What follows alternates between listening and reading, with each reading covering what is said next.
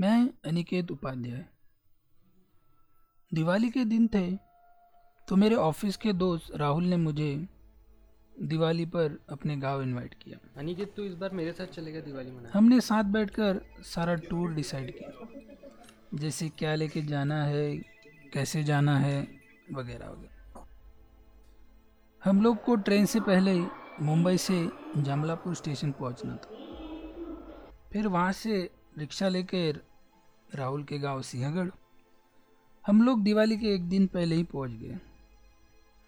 दिन भर के थके हुए थे तो हम लोग दिन भर मस्त सो गए। जब हम शाम को उठे तो घर के लोग रात की तैयारी में लगे हुए थे और सब जल्दी जल्दी में लगे। मैंने राहुल को इस बारे में पूछा, राहुल, घर के लोग इतने जल्दी में क्यों लग रहे हैं? अनिकेत हमारे गाँव में रात को हमेशा लाइट चली जाए तो गाँव के लोग शाम को ही सारा काम निपटा देते हैं। घर वालों ने सारा खाना और रात में जलाने के लिए दिए, अभी से बना के रख दिए। गाँव जंगल साइड होने के कारण रात होने पे ठंड एकदम से बढ़ जाती है। तो मैंने मेरा रेड कलर का जैकेट पहन लिया। तभी राहुल ने मुझे खाना खाने के लिए आवाज़ दी। यहाँ के लोग खाना भी शायद जल्दी खा लेते हैं। खाना खाने बैठे ही थे तो अचानक एक जोरदार आवाज़ सुनाई दी।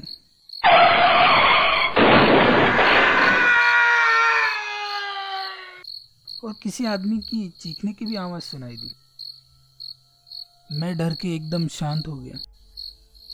तभी राहुल मेरी तरफ़ देख के बोला, अनिकेत, तू डर मत। शायद रोड पे किसी का एक्सीडेंट हुआ गाँव में वैसे भी आए दिन कोई ना कोई एक्सीडेंट होते ही रहता है। मैं उसकी ये बात सुन के चौंक गया। राहुल इतनी सीरियस बात इतनी कैजुअली कैसे बोल सकता है? अनिकेत एक तो हमारे गाँव में रात को लाइट नहीं होती तो रोड पे भी अंधेरा छाया होता है इसलिए गाँव का कोई ना कोई चलती गाड़ियों के चपेट में आ ही जाता है। चलो हम देख के आते हम लोग हाथ में दिए लेके वहाँ देखने गए तो रोड के साइड में खून से भरी हुई एक साइकिल हमें दिखी। तो हम लोग उस आदमी को अलग अलग होके ढूँढने लगे।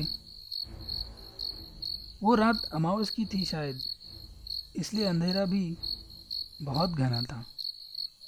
मैं थोड़ा आगे गया तो एक आदमी खून से सना हुआ करा रहा था और हल्की आवाज़ में मुझे देखते ही बोला, मुझे बचा लो भाई। मैं मरना नहीं चाहता। मैं मरना नहीं चाहता। और थोड़ी ही देर में उसकी आवाज़ आनी भी बंद हो गई।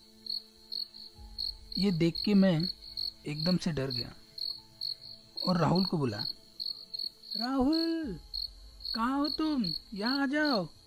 यहाँ है वो आदमी। ऐसा नज़ारा पहले मैंने कभी नहीं देखा था। तभी मैंने कहीं दूर से एक रोशनी हमारी तरफ़ आती हुई देखी। चार पाँच लोग हमारी तरफ़ ही आ रहे थे। उन लोगों ने उस आदमी को पहचाना और दो तीन लोगों ने उसकी लाश को उस आदमी के घर पहुँचाने चले गए। मुझे डरता हुआ देख एक आदमी बोला जो साधु जैसा लग रहा था।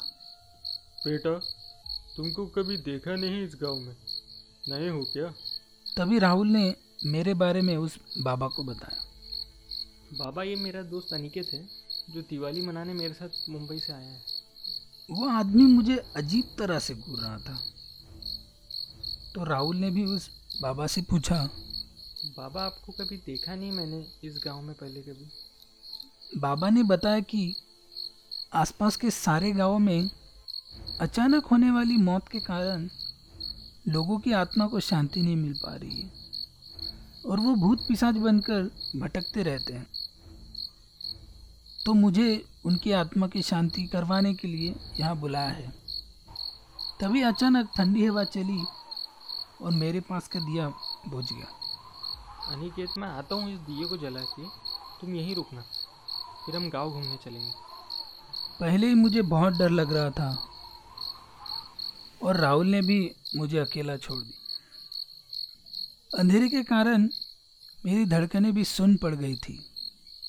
और मन में अजीब अजीब प्रश्न उठ रहे थे। बाबा जी मेरे पास ही बैठे थे तो डरते हुए मैंने उनसे पूछा बाबा जी ये आत्माएँ यानी भूत सच में होते हैं?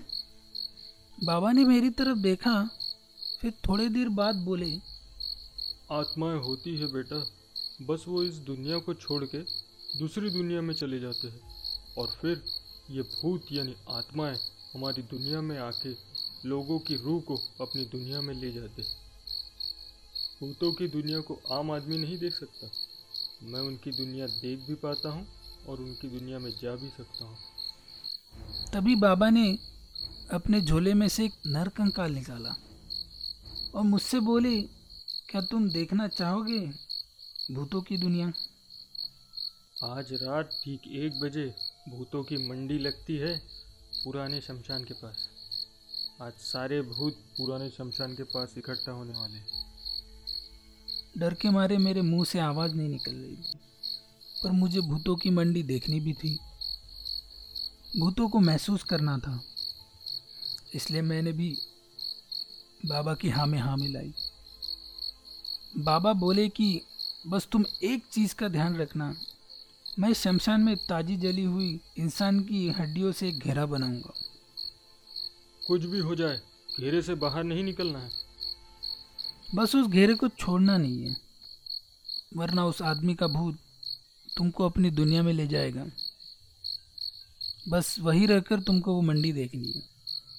मैं राहुल का वेट कर रहा था पर वो बहुत देर तक आया ही नहीं। तो मैंने डिसाइड किया कि मैं अकेले ही जाऊँगा। भूतों को देखने। और फिर हम लोग पुराने शमशान की ओर निकल पड़े। वो शमशान का रास्ता बड़ा ही डरावना था। थोड़ी देर में हम गाँव के तालाब के पास पहुँचे। बाबा ने वहाँ से पूजा के लिए पानी लिया। फिर हम लोग जंगल के बीचों बीच एक बड़ी सी जगह आके रुके। जो शायद शमशान था। वहाँ किसी आदमी की चिता जल रही थी। वहाँ पे एक बड़ा सा बरगद का पेड़ भी था। बाबा ने उस चिता को बिखेरा और वहाँ से कुछ हड्डियाँ निकाली। शायद ये वही आदमी था जो आज एक्सीडेंट में मरा था। बाबा ने हड्डियों का घेरा बनाया और मुझे आवाज़ यहाँ आ जाओ यहाँ बना है घेरा। रात के एक बजने में बस पाँच मिनट बचे हुए थे। मैं घेरे में ही बैठा हुआ था और बाबा ज़ोर ज़ोर से मंत्र का जाप कर रहे थे। और वो अचानक से रुक गए। सब जगह शांति फैल गई। दूर दूर तक काला सन्नाटा और मेरे चारों तरफ़ से अजीब अजीब आवाज़ें आ रही थी। मुझे कोई भूत दिखाई नहीं दे रहा था।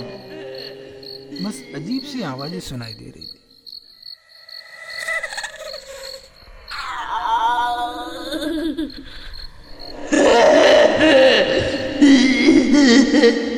और आवाज़ें धीरे धीरे बढ़ती जा रही थी। मैंने बाबा की तरफ़ देखा, तब बाबा ऊपर की तरफ़ उंगली दिखा रहे थे। जब मैंने ऊपर देखा तो सारे भूत एक एक करके पेड़ों पर जानवरों की तरह चढ़ रहे थे। उनकी मंडली पेड़ों पे लगी हुई थी। ऐसा नज़ारा मैंने पहले कभी नहीं देखा था। ये सब देख के मैं एकदम से हड़बड़ाया। पर मुझे बाबा की वो कही हुई बात याद आ गई। कुछ भी हो जाए घेरे से बाहर नहीं निकलना ये सोच के और देख के मेरा पूरा बदन गीला पड़ गया था और गला भी सूख गया। तभी अचानक से एक पेड़ टूट के बाबा जी के ऊपर गिर गया। और बाबा जी ने वही अपना दम तोड़ दिया। पेड़ से भूत पिशाच नीचे आए और बाबा जी की लाश को नोचने लगे। मुझे कुछ समझ में नहीं आया कि बाबा जी को भूतों ने कैसे देखा। तो मैंने पाया कि बाबा जी ने अपने लिए घेरा बनाया नहीं था। मैंने हिम्मत करके मेरे चारों तरफ़ देखा तो सारे भूत पिशाच पेड़ों पर इधर उधर घूम रहे थे और वो किसी का इंतज़ार कर रहे थे। तभी मैंने देखा कि आज जो आदमी एक्सीडेंट में मरा था, उसका भूत उल्टे पैर पेड़ पे चढ़ रहा था और एक भूत बाबा जी के लाश से खून पी रहा था। मैं जब भूत को ध्यान से देख ही रहा था, तभी उस भूत ने मुझे पलट के देखा और मेरी ओर दौड़ पड़ा। उसे देखते ही मेरे पैरों तले ज़मीन खिसक गई। वो भूत किसी और का नहीं, बल्कि राहुल का था। सुबह जब मैं उठा तो मुझे गाँव वालों से पता चला कि राहुल की उसी रात, उसी जगह कार एक्सीडेंट से डेथ हो गई थी। उस रात के बारे में सोचते ही मेरा बदन डर के मारे कांपने लगता है कि अगर उस रात मैं उस घेरे से बाहर निकल जाता तो?